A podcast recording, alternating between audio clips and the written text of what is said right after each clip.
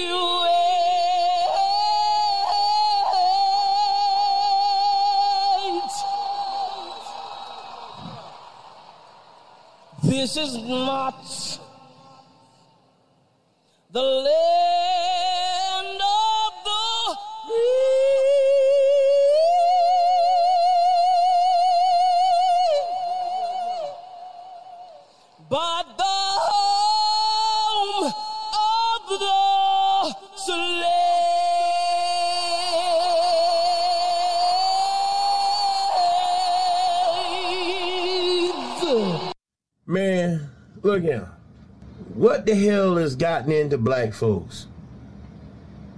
Jill Scott.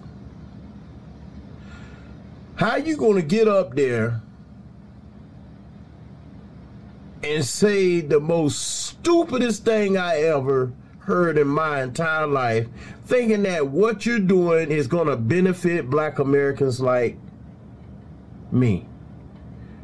That little bullshit national anthem that doesn't that doesn't represent that doesn't represent and it doesn't mean that's for black folks okay? Whitney houston done it better. Whitney houston is turning in her grave right now because of that bullshit you pull. You ought to be a damn shame of yourself. Take your ass back to them hollywood mansion parties. Peace Guys, so once again, we got to talk about another ungrateful woke revolutionary who should probably pack their bags and leave this country, but they won't do it despite the fact that they claim that they hate this country because they're benefiting from selling victimhood and oppression to people in this country. They're getting rich off of it by pretending to be oppressed. And we have to talk about no other than Jill Scott, who most of you guys probably don't know who she is. Maybe you do, maybe you don't. She's an R&B singer who, in my opinion, is not best known for her actual singing. What I know her for is her live imitation of Kamala Harris with a mic. Okay, if you guys don't know what I'm talking about, you can look it up. Okay, Jill Scott and Mike. Okay, just search that on tw- Twitter. You will see exactly what I'm talking about. The video is too inappropriate for me to play on YouTube, but that is what I think she's known for. Okay, her mouth skills. Okay, which again is you know they, seem to be very impressive, right? More impressive than her singing skills. but uh, with that being said, we got to talk about this story because she decided that it would be a good idea to butcher the national anthem. Okay, she actually redid the national anthem with different lyrics, lyrics that should be offensive to every American, in which she basically tries to tell a story of victimhood. Okay, now she did this doing a live performance on stage, and she basically blasted America by changing the national anthem. So we have a $10 million slave here, guys, who won't leave the country, right? Because that's exactly what she should do. She should pack up her bags and leave the country, right? Pack up your bags and leave the country. You got $10 million. This is not the land of the free. Okay, this is the home of the slave. Okay, so take your slaving ass to another country. Okay, Africa is probably where you want to go since you probably don't like whites. Okay, go to Africa and see how free you can be. Right? I hope you don't like people of the same sex. Right? Because if you go to Uganda, that's probably not gonna work out too well for you. Okay. I'm just saying, I'm sick and tired of the disrespect toward this country, right? From these woke revolutionaries. Okay, they want to kneel for the national anthem, which is disrespectful. They want to replace the national anthem with a whole nother song, the black national anthem, and then they want to take the original national anthem and then they want to butcher it and tell a, a, victimhood slash oppression story. Okay, again, being sung by a black woman. Okay, she got a couple Infinity Stones of wokeness here, right? she got a couple victimhood points. She's singing this song, okay, and she's worth ten million dollars. Okay, she is quite literally the embodiment of the American dream in terms of the opportunities that are provided to everybody in this country. But she doesn't seem to appreciate these opportunities. Okay? She doesn't appreciate it. So again, my question is, why are you here? If you're so oppressed, if you're such a slave, why are you here? Go to Africa. Oh wait, I forgot. If she goes to Africa, she still has to deal with the fact that her ancestors were slaves, right? They weren't just slaves in the United States. They're also slaves in Africa because Africans enslaved so-called black people first, okay? And they sold them to the white man. So before you were a slave to the white man, you were a slave to the African man. So if you go back over to Africa, you got to deal with the reality that hey, at one point your ancestors were probably slaves in Africa too. Okay? The level of disrespect Jill Scott had for our entire country is beyond me. I don't know if she's ever been outside of any other uh, outside of the United States or if she's ever been in any other countries or if she's heard stories from other countries, but we are truly blessed to be in the country of America. Once again, America does not have the best history whatsoever, but no one else does. But we have been working as a whole, slowly but surely, to improve the state of our country. But as the black community continues to just sit there and stay stagnant and actually backtrack and they're now just they're going backwards from what we've been improving from it's absolutely disgusting somebody needs to research on who all contributed to building this country goodness i finally found him you the dude who every time someone come up to me and they say well, my one black friend is fine with it. He doesn't seem to mind. It's you. You're the dude I gotta find.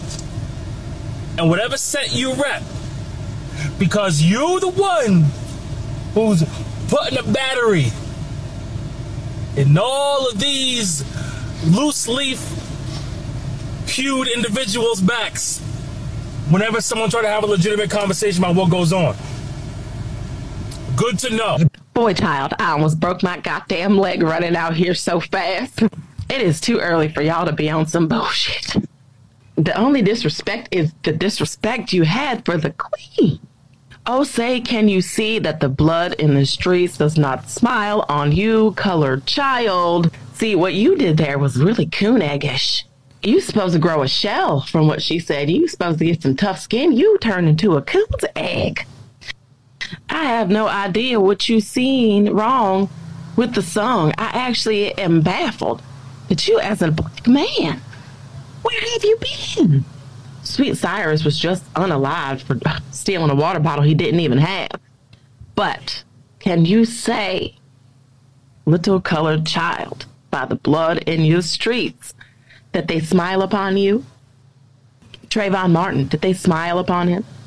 Brother, I'm disappointed. I was going to rant. I, I, was going to do it. But now I'm actually just heartbroken and disappointed that you would use your platform in such a way to disrespect not only Jill Scott, but the community itself. We're literally in danger. And you're sitting here basically saying that Jill Scott is lying and there's nothing wrong with the United States. And the United States is safe for our children. That just really triggered me. Like I started this with humor and now I'm actually just genuinely triggered. And I don't really use the word spit, but I would spit at your feet on this one and then the fact that people agreed with you is horrific.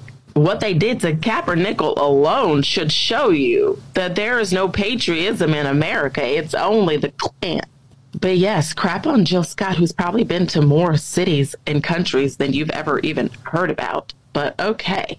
Crazy. She uses her platform to try to empower us. And what did you do with yours?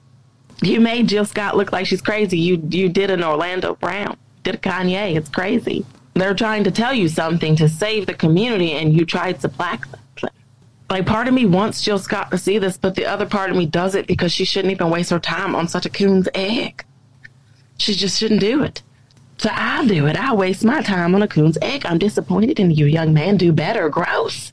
I can tell you listen to a lot of Nirvana. and I love Nirvana. But see, your other side is showing. It's showing bright as day when you've become so coonitized and hypnotized and Americanized that you forget that if you were in a group of the people that you're saying wouldn't harm you, there's a chance that you would be harmed. There's a chance they would not accept your hair, brother, because you need a crown act just to wear that hair that you have on your head to work with the people that you're saying don't see blood in the streets nor see colors. If those people don't see colors, my brother, why do we not have the freedom to wear our hair? And not need a law to do that. But yes, ramble on that Jill Scott is disrespectful. Your government just tried to recreate lynching laws. Tennessee ensured that you can't marry a white woman. they took down Oklahoma, Black Wall Street, Philadelphia bombings, Tulsa, all the rivers that have our people under them. But yes, you Cooney, just keep on cooning. That's your right the level of disrespect Joe Scott had, the level of disrespect Joe Scott had for our entire country is. The fact that we have a country that loves animals more than black people, I'm assuming, is not disrespectful to you, huh?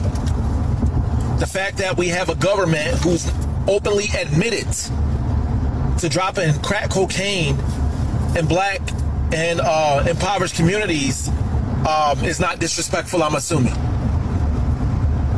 We don't even want to go to, you know, like slavery and Black Wall Street and Tulsa, Oklahoma, uh, Wilmington, North Carolina being burned to the ground, you know, things like that. We don't want to talk about those, right?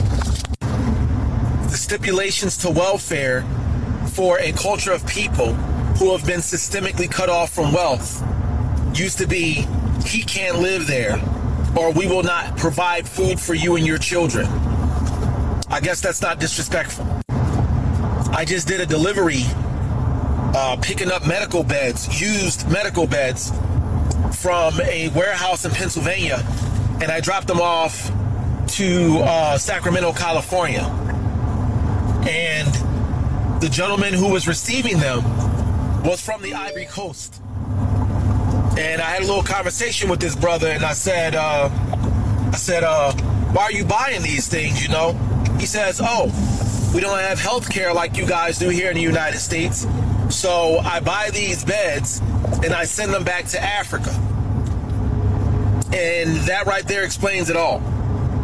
That right there explains it all. Black people on this planet get white people's leftovers. But I'm assuming that's not disrespectful either. And then the thing that really bothers me is Jilly from Philly, though, you come at one of the most upstanding black women in entertainment, period. Period. Of all the booty shaking and stripping and, and, and, and all that bullshit that we have in our culture, you want to come at probably the classiest woman in music and entertainment. Somebody that has never um, done anything but entertain at the highest degree and hold her black culture to a standard. Literally a Claire Huxtable. If you stand for nothing, you fall for anything. You should be ashamed of yourself. What's up, world? It's your girl, Tamika Georgia Me Harper.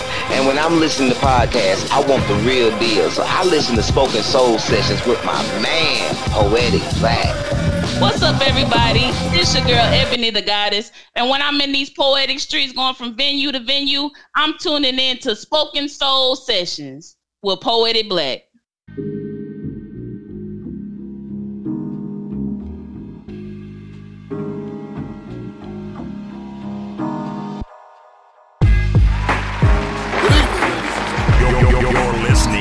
Spoken Soul Sessions.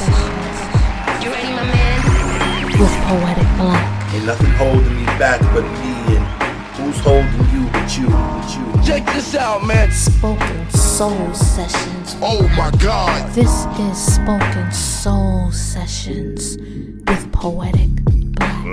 Ladies and gentlemen, boys and girls. Bold stances and looted dances got us here. You are listening to Spoken Soul Sessions with Poetic Black. We'll start from scratch, exploring new possibilities.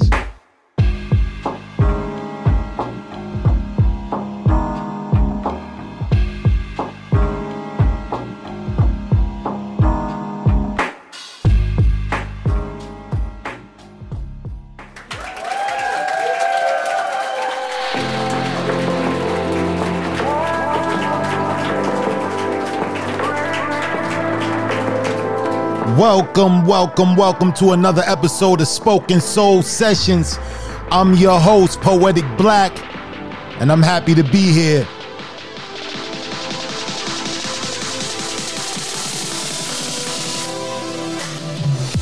I hope, I hope you're on your path today.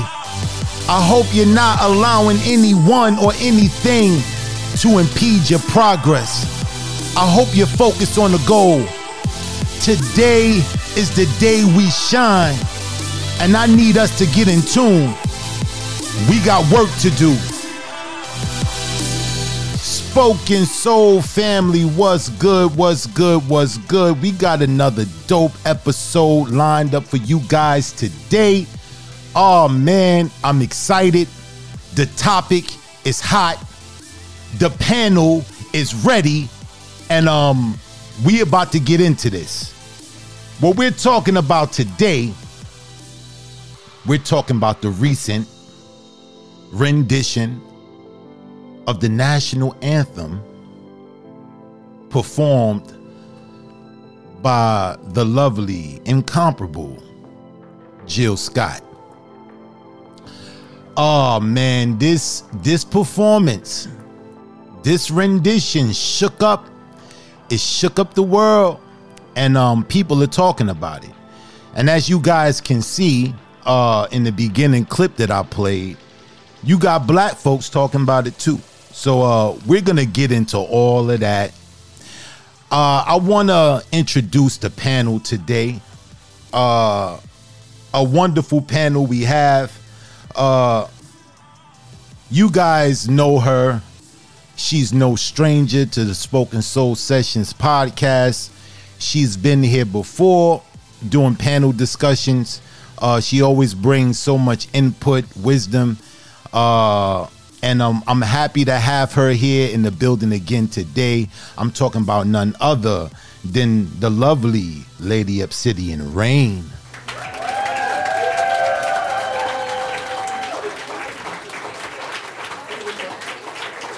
And then we have, and then we have, you guys know this dude. You know, this is my brother from another mother. We go back like car seats. Uh, he's the co-host of of Iron Sharpeth Iron that we do every week on Clubhouse. Uh, this is a very talented brother, very deep brother. Um, and this is my brother. Uh, I want to welcome to the panel Mr. Written in Pain.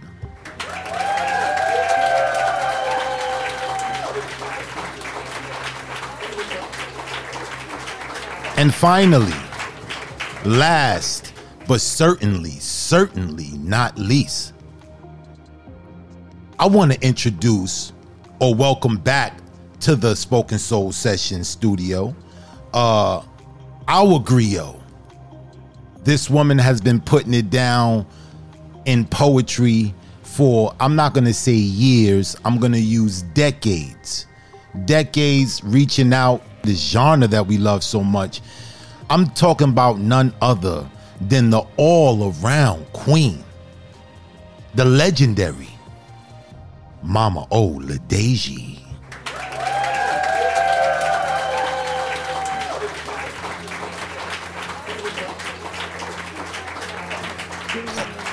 Okay, okay. Now, we're not gonna waste no time.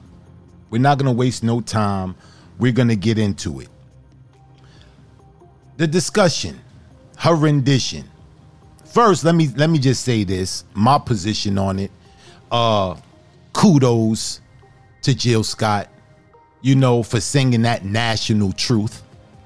The national truth. Forget the anthem. That national truth that she so bravely and courageously did. So I'm on the side of her and I'm pro this rendition.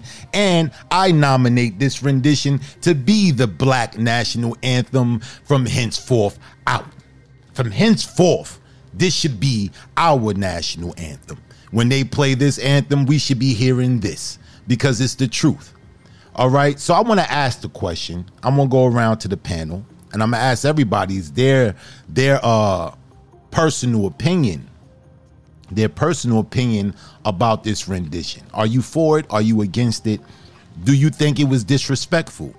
Do you think it was in bad taste?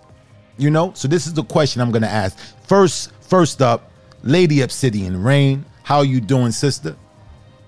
I'm good. I'm good. Can you hear me? Yeah, we can hear you. We can hear you. What's good? Welcome back to the platform. You know it's about to get spicy when you in the building. it's been a minute, so thank you always for having me along these conversations. Because I remember hearing about it, and I was like, "Oh, okay, artist, I see you." And so when you asked me about being on the panel, I'm like, "Okay, something must have happened. Why Black has to talk about this?" And I, I was like, "Wow, people really were kind of split on this."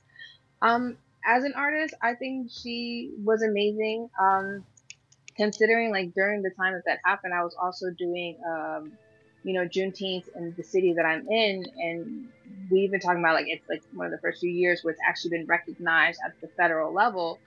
So it, it was almost like you know retribution. Like this is all going to come out on the table, and as someone who looks at things from like this multicultural lens, it's like, how can you be mad at her for sharing art when you are creative yourself? Great point. Our our truths are our truths. It's not like they've never remade songs. I mean, you, you listen to the ice cream truck goes by, and if you want to go ahead and look up those original lyrics, they weren't very wholesome either. You got Great. some kids playing, like right, like it, so. I like that. I like what she did. I appreciate what she did as an artist. Let it be where everybody can hear it. That's what art is for. It's supposed to challenge you. If you're feeling too challenged, then sit yourself down. But stop talking about other people. And, and I'm good for now. all right. Mama O, the all around queen, Mama Ola Deji. Same question. What do you think about this? What do you think was you do you think that this was done in bad taste? Do you think that she should be applauded or she should be reviled for this rendition? What do you say, Mama? No, I think that she wrote that when she was young, and that's how she felt. And I think most of us, when we were in school, and when especially when people were saying the whole complete thing about down to the slaves and all the different things, we never identified with it. and I'm sure a lot of people with poetic tendencies have made um, their own verses to that song, you know, made fun of it. Uh, she just did it in public and, and at a time when it was needed to be done. But she didn't write it right then. She wrote it a long time ago. So evidently she felt that way and things have gotten worse. And I think it was the time for people to know exactly how we actually feel about that particular song. You know, um, pledge allegiance to the flag and all the stuff that we had to do or forced to do, but never really feeling the benefits of being uh, a citizen. Or are we citizens? I mean, we don't even know if we're really citizens.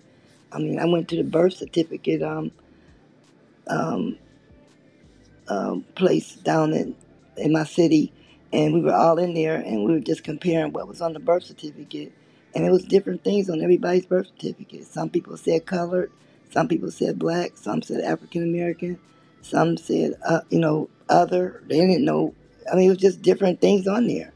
So we don't know which one of us are considered as um, permanent residents or are we, you know, getting the same benefits. But I think what she did was um, commendable. It was brave, and I felt like you know basically it was true. And if you know the nature of the song itself, it's talking about bombing people and being proud of that and taking people's lands and, you know, uh, us being, you know, uh, workers and slaves that we worked hard, you know, to make this country come up. And, you know, that's what they're giving us credit for. So basically, I think she did um, something commendable and historic. Mm. I agree, Mama. Okay, my brother, Mr. Written in Pain. What say you, my brother? What you think? Same question. Um, first of all, um, I just got to second a lot of what the um, what the lady said. I, I myself have written my own versions of that song, and like that line, "Land of the Free, Home of the Slave." I think any conscious thinking black person has altered that line to that line exactly. Um, I don't know. I think there's more so a problem because she's a public figure, or that she did it on a platform where many people are going to hear it. But I mean, it's artistic license, and at the end of the day, you know that flag, because that's what the song's about, right? That flag doesn't have a good relationship with my ancestors, with my people. I just don't feel like, I definitely don't feel like she should have gotten so much negative press from her own community about it. But that's a whole different conversation. But, um, you know, it's a, such a thing as artistic license. Like Obsidian Rain said, people remix songs all the time. Weird Al Yankovic made a career out of rewriting songs and remaking songs. Facts. Just something that people do. So she did her rendition of it, and uh, listen, uh, every like any art is subjective. Uh, Some people not gonna like it, but um, I applaud Jill Scott for doing that, man. Uh, she really, she really earned a lot of points from me for doing that. Yeah, I thought it was very brave. I thought it was very brave. Now, talking about Mama made a great point. Uh, she brought up what the original song was about. If you can, if you guys can go to my PTR, you can look at my PTR, and um, I I I, I circled the stanza. I circled the stanza that was talking about. Uh, this song first was written by France. Well, not a song. It was a poem actually. It was a poem that was written by Francis Scott Key. All right, he was a district attorney for Washington, and uh, he the the whole story behind this. This is why they say the flag was still and the flag was still there. All that. It was because the British had came and they said, "Look, we're gonna bomb the shit out of this fort right here. We're gonna bomb the shit out of this shit." So all those captives that you have down there of ours, they're gonna be free anyway. You know, they're gonna be free because Francis Key, uh, Francis Scott Key, he went to try to broker a deal so that they can release these hostages. So they say it's gonna be a moot point after the night because we're gonna bomb the shit out of that, and then after that, we know that uh, they'll be free anyway. So they they they came. They said we got a we got a fleet of a hundred ships, and we about to bomb this joint. And um, they about like two and a half hours away.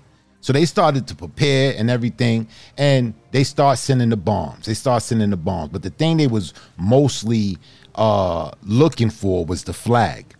They was like, if the flag is still there, because the British had said, if you guys lower the flag, then the bombing will cease and then you'll be you know you'll be a colony of britain so so that's what they said. All right that's what they was looking for. Everybody was looking for that flag if that flag will fall. So the flag didn't fall and this was the the motivation behind this song. But if you pay attention if you go into the whole entire stanza because you know the thing about this thing you have black people you have black people uh they were fighting for their freedom on the other side.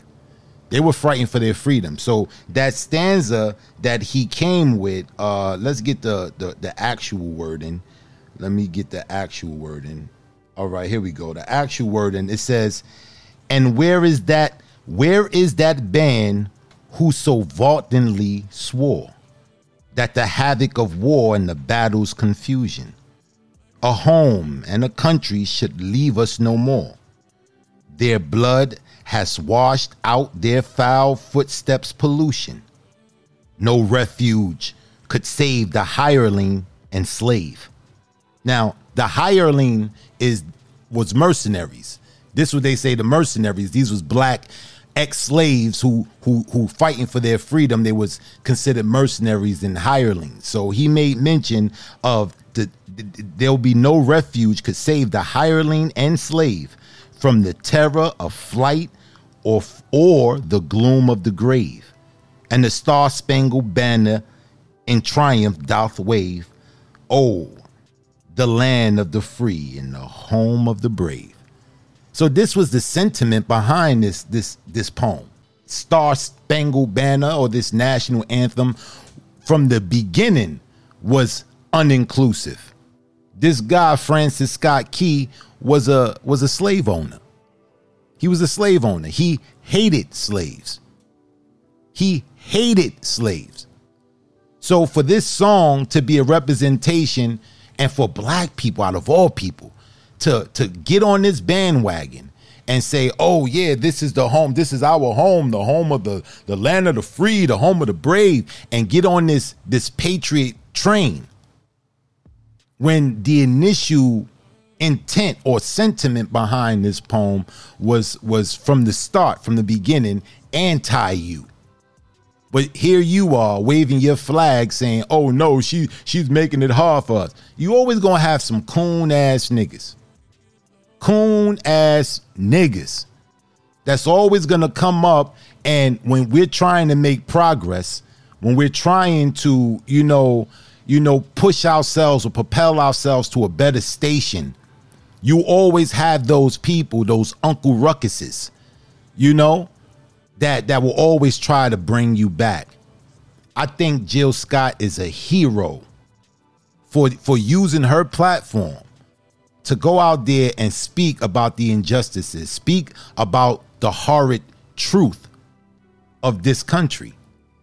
You know, we was talking about remixing, uh, remixing songs and and things of that nature. Uh, if you guys came in the beginning of the show, we was playing the music. We played Nina Simone, you know, "Strange Fruit," and um, that poem, that was a poem initially as well, was written by Abel uh, Meeropol uh, he was a Jewish man who wrote this poem. Who had he had seen all of the atrocities of the lynchings, you know, and he decided to go write a poem about it. And this poem, it, it became renowned, and um, many people redid this poem or turned this poem into a song. Uh, the first to do it, I believe, was Billie Holiday. Uh, she was the first to do it, and um, Nina Simone did it. Uh, and throughout history, many artists have came have come back to uh, redo this song. Kanye, he did it. You know, he sampled the song, or, or or whether the case may be. You know, even myself, myself, I took this poem. This poem was very inspiring. You know, and um, uh, a poet, a poet that you all, you guys all may know, um, Ed Mabrey, phenomenal artist. He told me when I was interviewing him one time, he was like, "It's necessary for us to take these poems that were so relevant at one time that has that had an impactful you know a, a, a real impact on the people at one time and then revamp them redo them you know come back with them again you know in in a different way to make the people aware to make the people aware so in the in the mission we got some more clips we're gonna play before we get i mean later on in the show uh but i'll play that rendition of that strange fruit but uh moving on in the conversation. Moving on in the conversation. What do you guys think about the the disrespect of these black individuals coming up and and cursing Jill Scott, saying that uh, she's bad for Black America and things of that nature. What do you guys think about that, Mama O?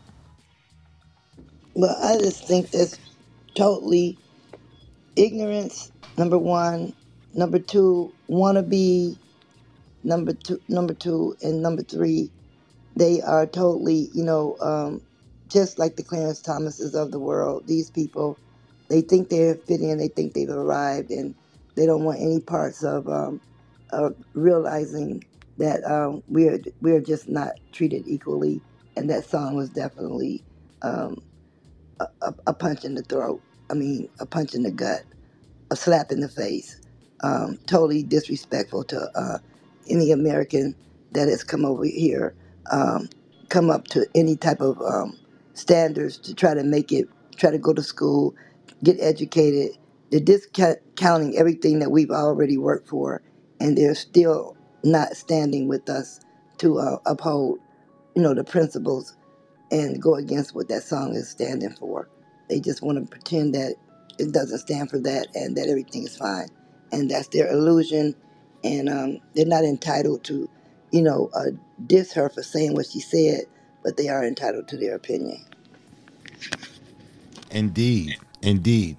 Now I want to ask Lady Obsidian. Now, Lady Obsidian, uh, you know, you, you know what I'm saying, you've served, you know what I'm saying, for this country. And you're a black woman, you know, and uh how how did it impact you? Did it make you feel any way by uh her singing this song? Or were you, you know what I'm saying, did you have any mixed feelings or mixed emotions about it? It's always an interesting um, reflective period when I take into account like for many of us who have gone to like write their name on the dotted line and say, okay, I'm, just, I'm gonna do this. I'm gonna put my life on the line. You guys are basically gonna own me. I'm technically your slave, and uh, usually going to be in service of the freedoms that everybody else may get to enjoy. Because I may not come home one of these days, or I may not make it out the barracks one of these days. And like, I guess that can happen just being a woman, but being a woman and in the military, um, it's still just like, what else do y'all want? We are too quiet. You tell us you don't know what we want. We talk to you about what it is we want or what you're demanding. Like, I feel everybody is always going to have something to say because the world thrives off chaos. It, it's been thriving off of war for I don't even know how long. So if there's going to be a side that somebody can pick, they're they're they're going to. If they need to have the attention, they're going to and that's what many of us have died for, right? It's the freedom for them to be able to make those choices. But it's still just like military aside, woman aside, black aside, every other label that you could put on me, she spoke truth.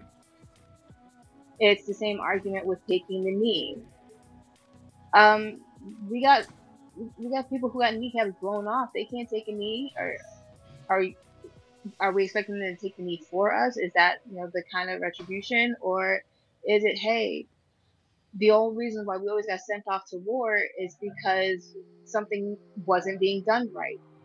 When we take this oath, it says against foreign and domestic.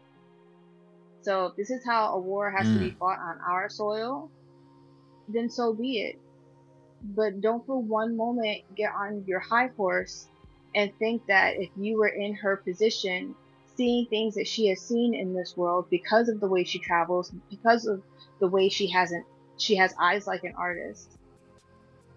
Mm. Your your platforms have a hierarchy. Just the same way you want to put other people above you that you want to dance for. If you want it to be a minstrel, just say that. Mm. It's it's deep. It's deep, man. It's it's really deep. You know, because for me, it's very infuriating. You know, it's very infuriating. You know, uh, to see you know people turn a blind eye to what's going on. It's like it's adding insult to injury. You know, like at least give us the, give us that. Recognize the bullshit we're going through. Recognize it. But it, but at every turn you have people who look just like you and me who would try to make excuses. Who would try to oh that's in the past. We should just get over it. We should just get over it. It's in the past. I, it, why we still harping on this on this notion? And um you don't you don't say that to other people It was said that military is protecting freedom, or, or I think it's like the brainwash of the military is that we're protecting freedom, but really we're hired to end freedom. Um, at no point can we ever pretend that from the dawn of time we have accumulated a fighting force to procure resources and defend land. That is really and always the first choice of, you know, the military operations. Mm. Um, and there are a good many of us that go in with absolute honor and integrity and this belief in a value system that wasn't us being brainwashed when we got there. We had those values in us to go. Mm. But I will not say that for one moment when I did not sit there and go through the training. Had I not had to have a conversation with my sergeant, like, yeah, I might want to start my court martialing papers now because I'm not sure I'm going to obey that particular direct order. Like, that was me being as true as I possibly could be. Um, which is why when these veterans come home, they need our love and our respect and unjudgmental, com- like compassion for the horrors that they've seen because they had the they had that heart posture. Mm. That all put aside. Mm. um, that's how I feel really as, as you know this being that I am in all these different dimensions. I, I would like to know what year you went to into the uh, forces. I will tell you, I'm a baby. I was in uh, before 2010, and you know, I'm, I'm, but definitely like after 2005. So I'm literally a baby with regards to military experience. That's why I say I am like on the surface of what other people have dealt with, and I have this level of compassion. Mm. Like Poetic Black would have had to been the one like, to really tell you guys that I am a military veteran because it's not something that I really bring up all too often. And I had a Marine tell me that at no point should I ever downplay the role that I played while I was in the military to compare it to somebody who's gone through something worse. Yes, there's always going to be somebody in the world who's gone through something worse. so we are thankful for, you know, what we have and what we can experience. And that's why it's like no matter where anybody is in life, respect is the utmost that I will treat somebody with. I don't care about your history. I care about the fact that this is a person. Definitely. All right, now pain coming from the experience of an artist, you know, you're you're a writer. You express yourself, you know, more than anybody that I know. You know, immediately. You know what I'm saying? Um your pen is like a faucet. Coming from an artist perspective, what do you think about what she did? I think that's what artistry is about. I think, you know, that's why we do this. Art is always supposed to make people think and kind of, you know, dictate the culture and kind of, you know, be the backdrop for the storytelling of the culture. And I think, you know, that's where that's where we at right now. You know what I mean? I, I think as a culture, we not we not feeling that you're not feeling that flash right now. Okay?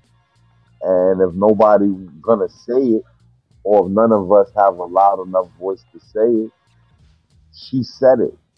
And it's only those who are trying to find a position or those who have taken the position of coon that has really anything against what she did because I find it, you know, it's hard. It's hard for me to understand why someone would have this, someone from our culture would have this unadulterated loyalty um, to a country that it, that really don't treat our culture fair, or, or, or you know, we after all this time, I still feel like you know our treatment is substandard. But in terms of being an artist, you know, Jill Scott is a poet, and Indeed. I think um, I think that's that's what we do with art. I mean, that's what we do, and we sometimes say things that make people uncomfortable. But it usually is making people uncomfortable is either because we're saying something out loud that people want to keep quiet, or you know, some people don't really want that shit to be said to the masses because you know it's gonna be some feedback. Mm. Jill Scott is a poet. She is a poet, you know, and um poets we do have that tendency to speak at the matter at hand. You know, not all of the rainbows and butterflies and the, the fluffy stuff, but speak about the truth to the matter, you know? And um it's crazy, man. It's crazy. Like when I heard some of these comments from some of these brothers, man, like I'm like, damn, man. I'm like, where do you get your coon degree? Like, where do you go? Where do you go to apply? It's like, damn, you know, it's like, I don't know if you guys know about this guy. Uh, a couple of them. Uh, one one of them is Brandon Tatum. Brandon Tatum. Uh, Candace Owens is another one. You know, uh, every time something ha- happens, you know, whereas, you know, it's for us to get the benefit of the doubt, you'll find them being the voice of the doubt. You know, you find them, you know, when the uh, Ahmaud Arbery uh, case happened, you found this dude, him and Candace Owen. Oh, he was wrong and he was about to steal something, and that's why that's why they shot him and all and, and making every excuse why it was his fault when he was the victim. You know, and um it's if it's infuriating when you see, you know, people who look like you, you know, being uh being the ringleaders. They be they they're the ones champion the agenda. Oh yeah, nah, nah, nah. Yeah, Whitney Houston did it better. And uh, uh, uh and you know what I'm saying? They'll be the ones to try to torch you. Richard Pryor said that shit one time. He said, uh, he said, black people, man. He said the black cops be the worst cops. You know what I'm saying? They'll beat you over your head worse, worse than the white cop. Talking about nigga, you trying to fuck up my pension? You know what I'm saying? They, will they'll they'll put the billy club to you quicker than the than, than the man would you know, trying to prove a point, trying to say, look, look at me, look at me, uh, I'm with you guys. And it's infuriating, you know? The best thing people can do is to tell the truth. Whether the truth is ugly, whether the truth is disgusting and despicable, let's deal with the truth. And then we can work on resolving it. We can we can work on resolving whatever the issue is if we first have that acknowledgement to say that look okay we fucked up. What can we do to make it better? What steps can we make to uh to make this more of a of, of an even playing field but nah we didn't get that we didn't get that what we what we was met with after the reconstruction we got the lynchings, we got the Jim Crow, we got the the segregation, we got we got all of this shit. People say that you can uh you know, action speaks louder than words.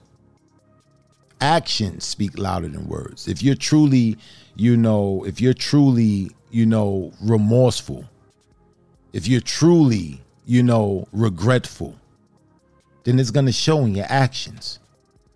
It's going to show in your actions. If a person want to mend their mistakes and rectify their behavior, it's going to show in their character and their actions. A person that says I don't drink alcohol no more, you're not going to find them in a bar. You're not going to find them there. Their actions is going to say I'm I'm anti this. I'm against this. But in this country, only thing we have is, you know, perpetuation. We have, you know, over and over again. You know, we just find in different ways to show some form of of, of segregation, some form of of of oppression. Just something, do something. We always going through something, you know, and uh, it's crazy. It's crazy. All right, what we're gonna do is I want to say one thing about um, the military as far as women. Black women are more in danger in the military than they are outside in the regular world. Um, I put two names in the chat room. Um, that one was raped, killed, and it was covered up by burning her body by her platoon mates. She was a 19 year old black woman. And the other one, uh, they're still looking into her case because the, the government or the armed forces is covering it up, saying that um, they don't really know exactly what happened. And um, both their names are in there. Both their stories are still out there. Uh, one is LaVena Johnson, and then um, the other one, uh, Vanessa Gillian. Gillian, and uh, one was only 19 years old, and she she was going to fight for her country, but her platoon mates turned against her, raped her, burned her, and did all these different things. And then the military covered it up. And uh, it's no way in the world that when her family hears this song being sang, that they can't uh, feel any type of camaraderie with the, with that flag and that song uh, when their daughter was de- uh, was defecated on and, and, and raped and everything else in, in the mil- in the hands of the military government. And uh, thank you for mentioning those names to bring awareness to it, Mama.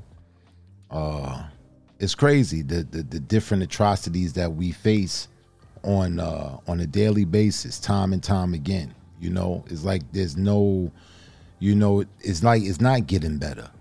It's just getting worse. You know, and the people that's in it, the, the people that's in the thick of it, can see it. We can see it. So until people want to have a real discussion about making changes, about, you know, treating people equally, treating people fairly, you know, when when I go get in my car and go drive and I get pulled over by the police, my chances of making it out of that stop unscathed is not the same chances as someone who don't look like me. You know? We always got to be on our P's and Q's. We always got to be, you know, above reproach. Yes, and the first step is to get them to acknowledge it.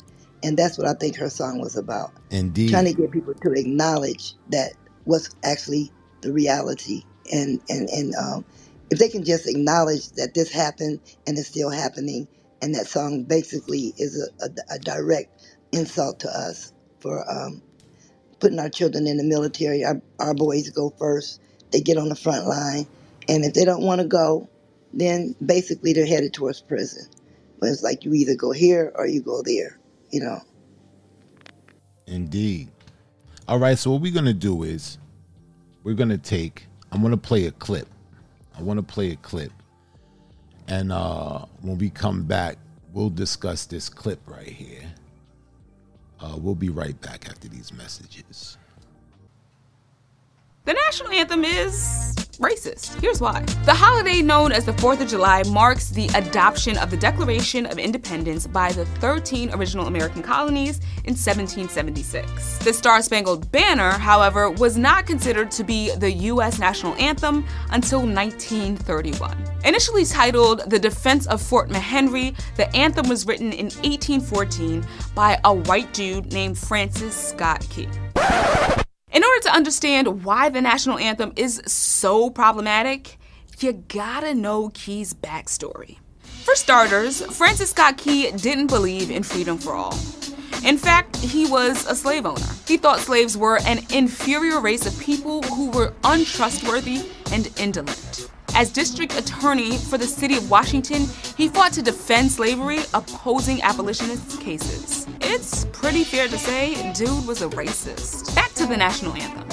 The year was 1814. The US and the British were nearing the end of the War of 1812. Key was on a British ship in the Baltimore Harbor negotiating the release of his homie.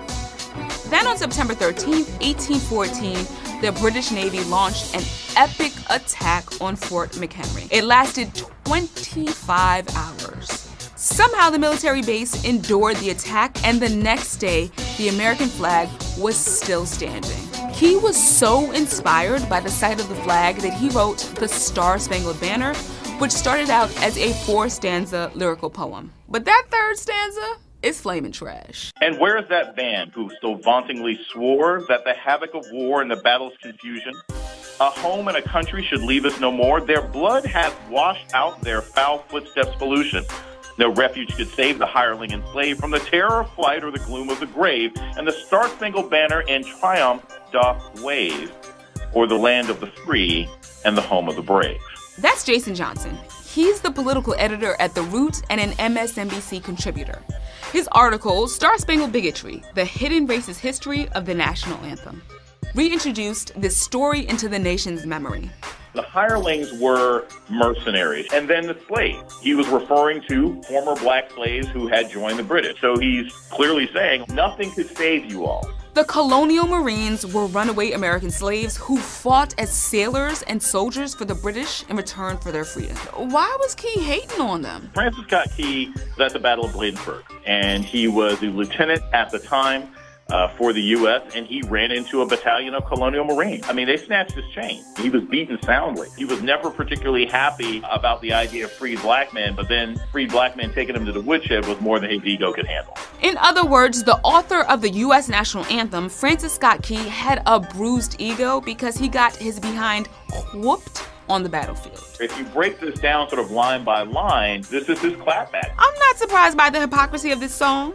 The national anthem, written by a slave owning white man, condemns valiant black soldiers who were fighting for their own liberation. Anyone who tries to reformat and reboot and reconstitute and play linguistic gymnastics and view this stanza as something other than what it was is trying to put their 2018 attitudes as a way to rationalize and justify what was endemic white supremacy, white nationalism, and bigotry on the part of a man who lived to create what is supposed to be one of the most patriotic songs in American history. Land of the free, home of the brave. God bless America, I guess.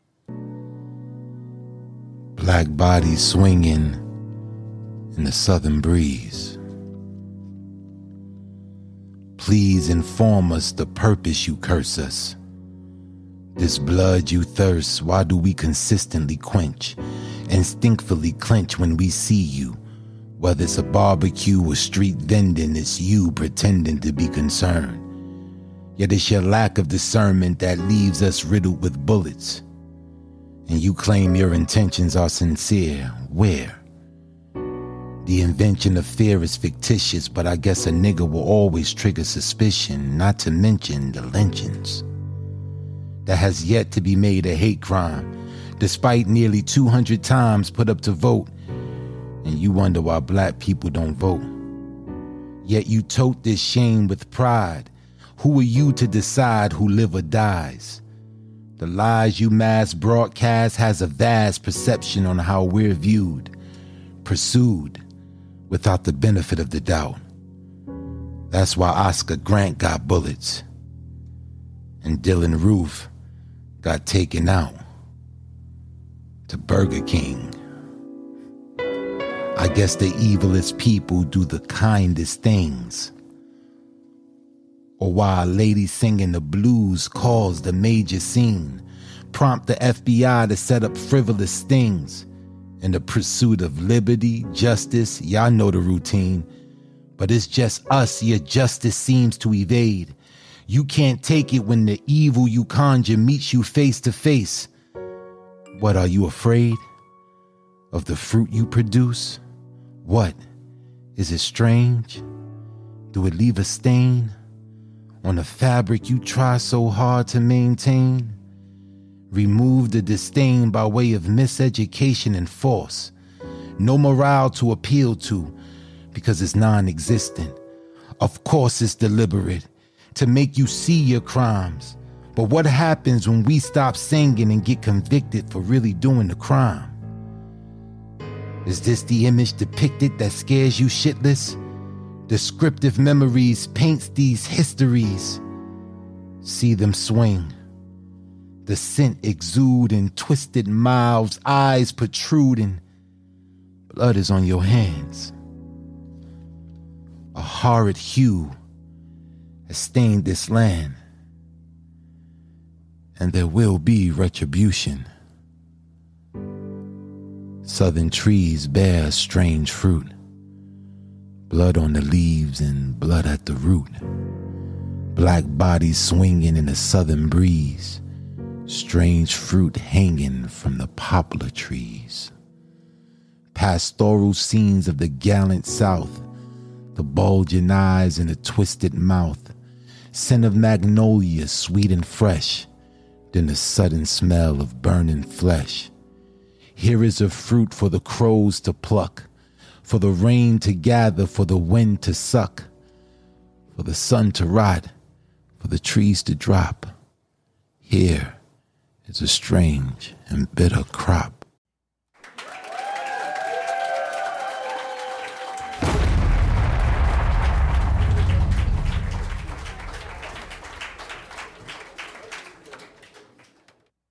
All right, all right, all right, all right. We back, we back, we back.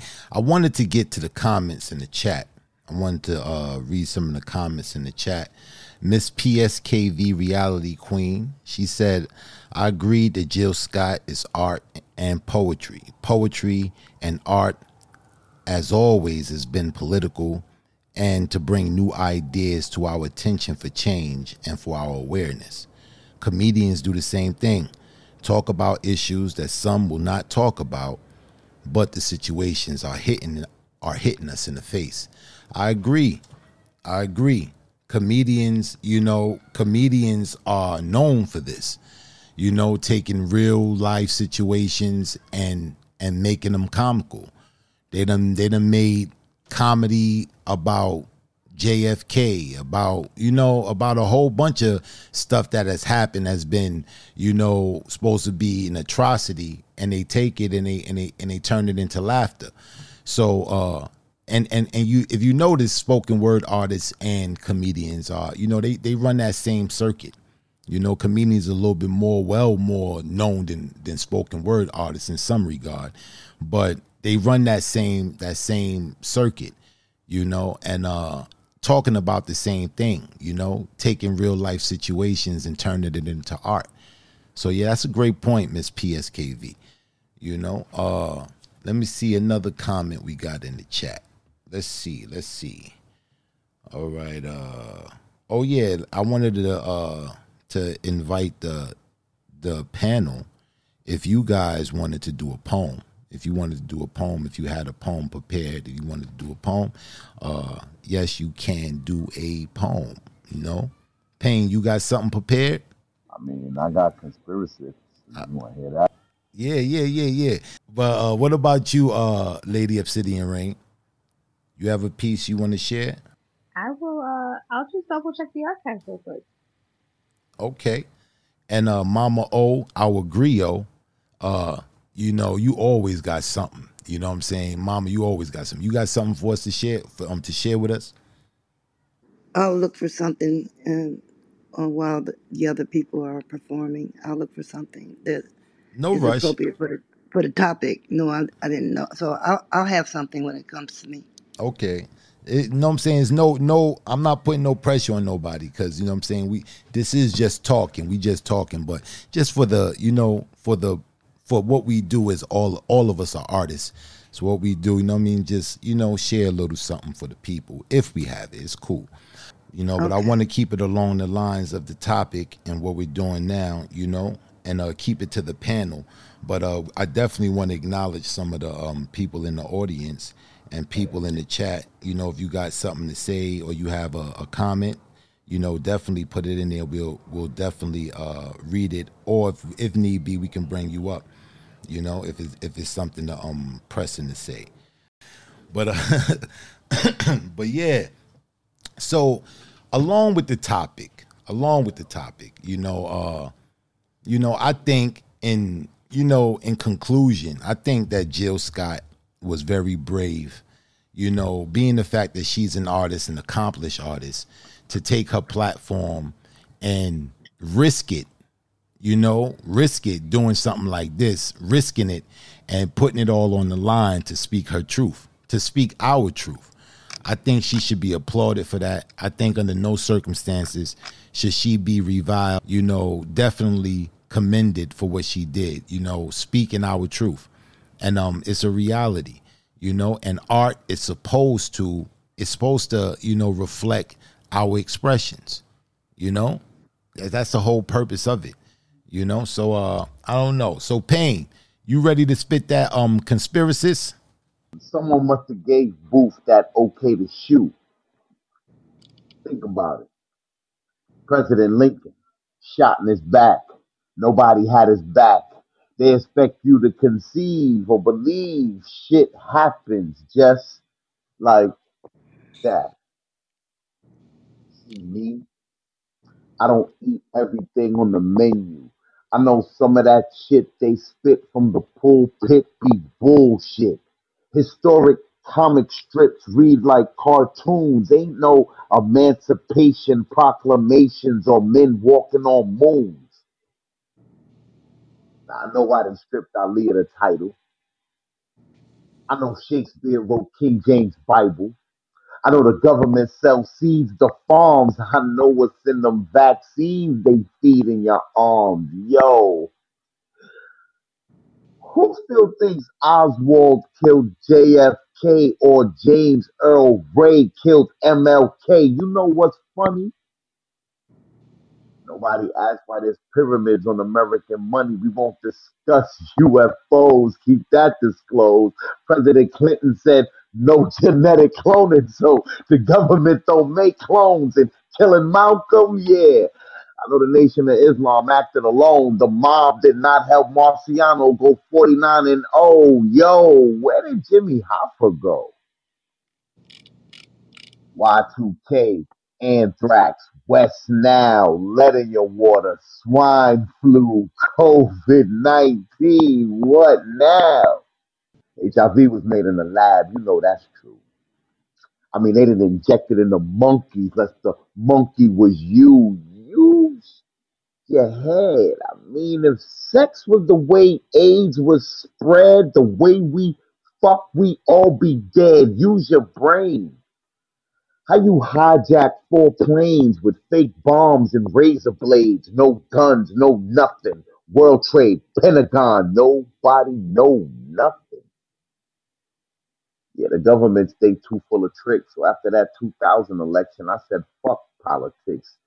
Y'all know the media invented crack babies. I mean, really, how did crack even get here in the 80s? I mean, did it did it did it wash up on the beach or fall out the sky along with America's heroin, cocaine, and weed supply? One more time, please tell me, how did Michael Jackson die? Bob Marley, Tupac, Whitney Houston, Lady Di. Sound like somebody must have gave him the slip. You know the old Jack Ruby hit. You know the whole I'm to up dead done said some shit.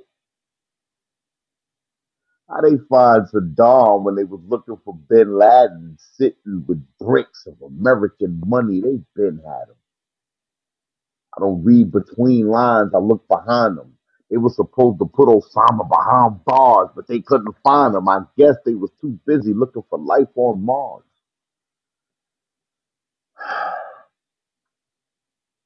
You know, in a country founded, perpetrated, and built on lies, what's clear to see? My country, tis of thee, the sweet land of conspiracy. That was in pain.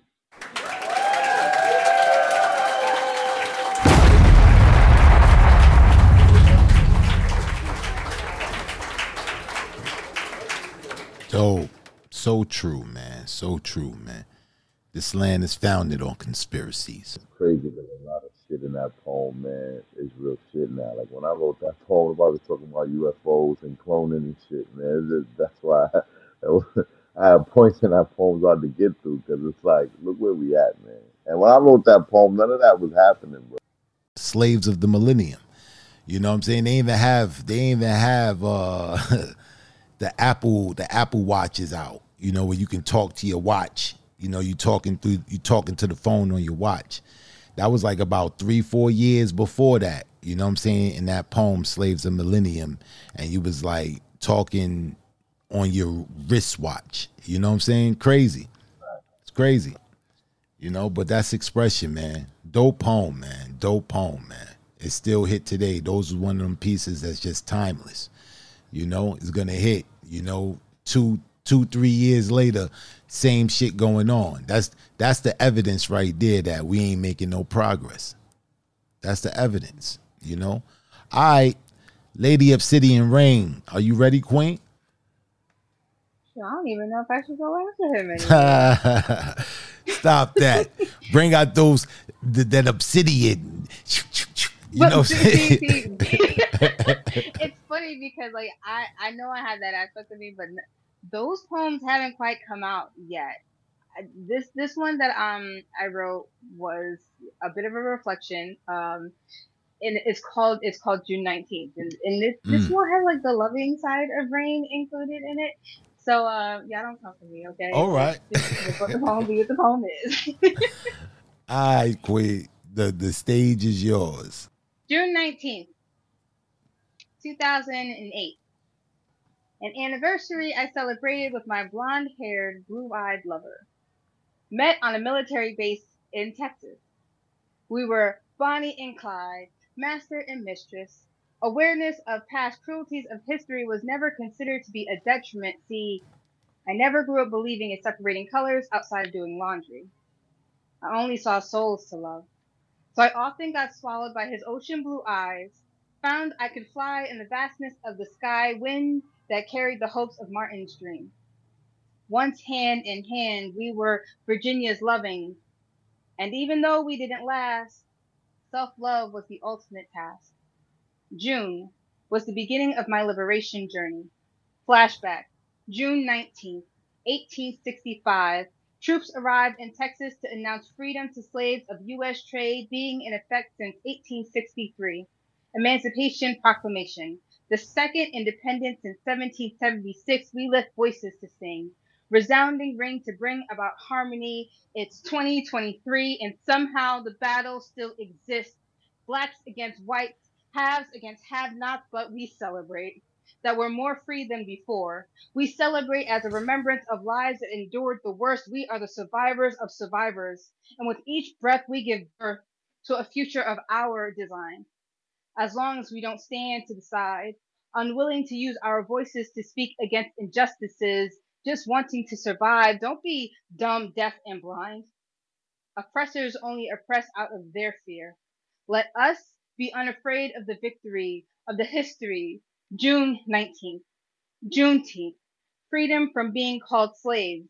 So it's time we stop acting like some, forfeiting our right to live according to our light, in truth and in love, not to the stereotype that keeps us bonded to crafted acceptance. I will never be your Negro, never limited to your status quo, never oppressed by your fear. This heart knows which way to grow, so Lift every voice and sing till earth and heaven ring, ring with the harmony of liberty. Let our rejoicing rise high as the skies. Let it resound loud as the rolling sea. It's Juneteenth. I am free. Poem.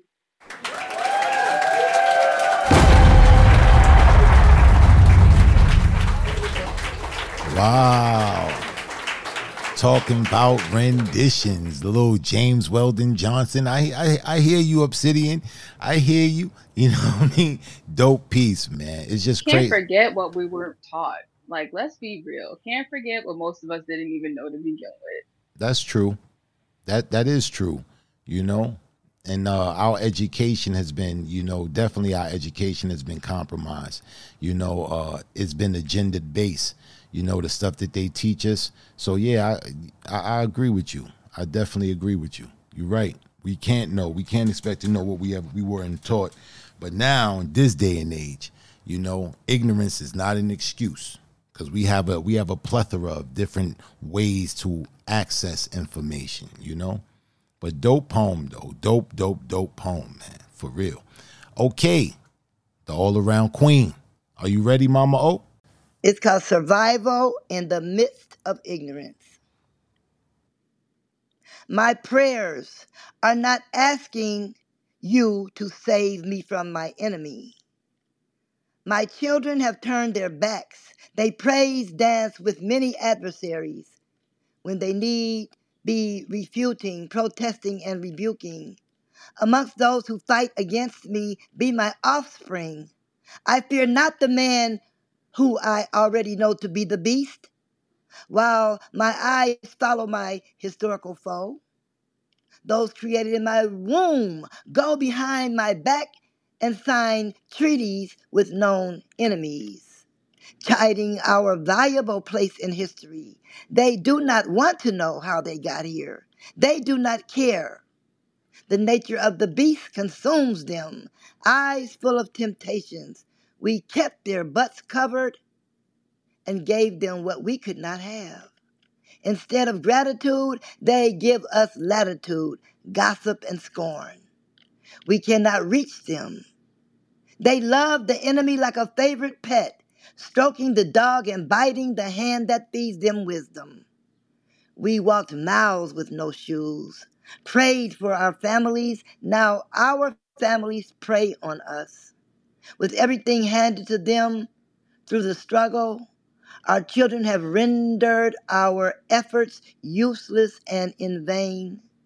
Vanity be thou sanity, consuming life from top shelves and cafes, thinking non sober thoughts. Who knows why we now be despised? Deaf, deaf are their ears when they hear our names, holding us accountable for the shame never ready for the change. My prayer now is God, save me from my people. The joy that settled in our accomplishments are now unsettled disappointments, disturbing, unnerving. They want their cake crumbs. I said they want their cake crumbs and eat them too. Save us from the disgrace of how they discount all we sacrificed. We made it through, and we have shown ourselves strong. Strength against all odds. How now they praise dance with enemies. They drink no more from separate fountains. They never sat in the balcony by force. They never knew the colored section. They never stood on buses. And those of us who never found a soft place to land in this concrete jungle have lined your bottoms with cushions from the sacrifices and the suffering we've endured, and watching you again discount us as you leave us to ridicule of your own judgment, as you praise dance with those who aspire to see your detriment. Never have so many brave elders have to watch their own children rob them of their own glory. Imbeciles. Even an imbecile knows when he's better off. Even an imbecile knows when he's better off. That's the sad difference between a slow learner and a fool. A fool never cares nor takes responsibility. The slow learner finally learns and is delighted to be enlightened where the fool continues to waddle blissfully in his own ignorance, resenting all who shed light on the error of his ways. Those who have his best interests becomes their stumbling block.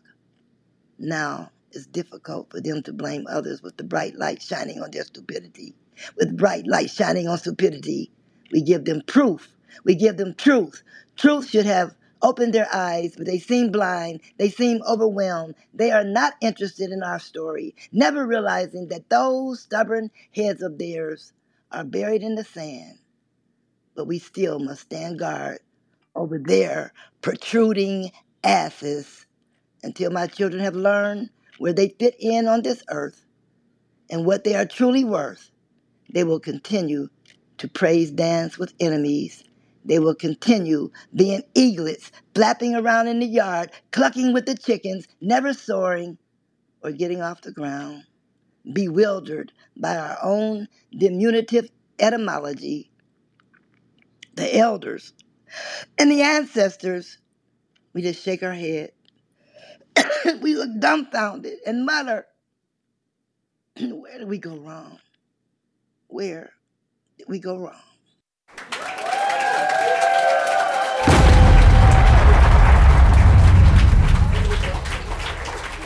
Are you okay, mama? Yes, I'm okay. All right, take it. Oh, that's a powerful piece. Powerful piece. Powerful. These are the pieces that um this is the these are the pieces I be talking about, man. You know, that evoke change, man. That's that's talking about and, and, and saying it how it is. You know, powerful, impactful piece, mama. Wow. I mean, this has been a great discussion. Great discussion to get some of the the things that we feel out about, you know, the, this whole ordeal. You know, it was some it was some things that was said, man. You know, some things that that was very thought provoking. You know, but the overall theme, you know, is that art is expression. You know, and um as an artist, you know, I'm of the impression that as an artist, you should have the the freedom to express yourself the way you feel it from your perspective. You know, comedians do it. We should be able to do it as well. You know, if we're if we're even artists, people who draw, you know, uh, an artist can draw whatever his imagination or her imagination, you know, think of. You know, we put a censorship on that. No, whatever you you made a unicorn with three horns, and uh, so what? You know that that's your expression. You know, we don't put no licenses on that. You know, and um, I think what Jill did was just absolutely brave, and uh, she should be she should definitely be commended. I wanted to, uh, you know, one more one more comment I seen in the um in the chat. You know, uh brother Habib, you know, saying brother Habib, he said, "We have no unity." Look at how the Jews will join together at the slightest negative comments towards their community. They will parade the hardships in their history in front of the entire world, and no one would ever say they have victim mentality. This is so true. It's so true. You know, you know when other people, uh, you know, talk when they talk about the the Holocaust, they don't come at the um the the Jewish community and say, "Oh, you guys are just having victim mentality," and uh, it's it's it's so long ago. Why do, why don't you just get over it? They don't say that. It, it's considered being anti-Semitic, you know. But every other year they make a new slave movie. Every other year they make a new slave movie. They make they made Roots twice. How the fuck you make Roots twice? You know, the first one wasn't good enough. You know, Amistad, all these different, all these different movies depicting us in the worst of images, depicting us as being lowly, depicting us as being nothing, you know, and they do it every so often. No matter what they, they just change it up a little bit. Django, you know what I'm saying? It's, it's always something new. 12 years a slave. is it's always something new. Nobody feels no way. Nobody feels no way about that. You know? So true, my brother, man. So true. You know, is um, you know, we need to get on one accord. We need to be, you know, more unified. You know, black people should have been coming out in droves and, and supporting Jill Scott. Droves supporting her. Yeah, this is the way we feel. This is the exact sentiment that we feel. The exact, exact. This is how we feel. This is what we see in the news. This is what we see in our communities. This is what we see. You know? But instead, you have the shush people. The shush, the shush mob. No, no, don't be talking so loud. Massa gonna hear you. Have them them individuals. You know? It's just infuriating. But this has been a dope discussion. You know, we've touched on a lot of topics. And uh, you know, um, I want to thank the panel. I want to thank the panel for coming out. I want to thank the panel for uh, you know, giving us some some strong words of poetry, some strong words even even in conversation, you know, to shed some form of light on this situation, you know. And um, I thank you guys for taking the time out of your day, you know, and um coming to do the show. And um this is the part of the show where, you know, I gotta address the audience. So this is the this is the time of the show I need you guys. If you're listening to the sound of my voice, I need you to come close, pay attention. If you can hear the sound of my voice, I need you to tune in. My people,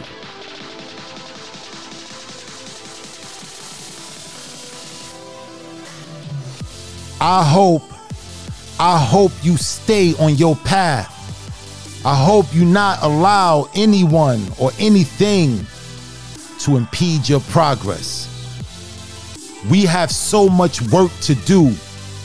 We need to get all on one page, one accord, one heart, and one mind. If you guys don't know anything about me, if you don't know anything about me, I want you to know this. I want you to know that I love you. And I hope I hope you love me too. Peace.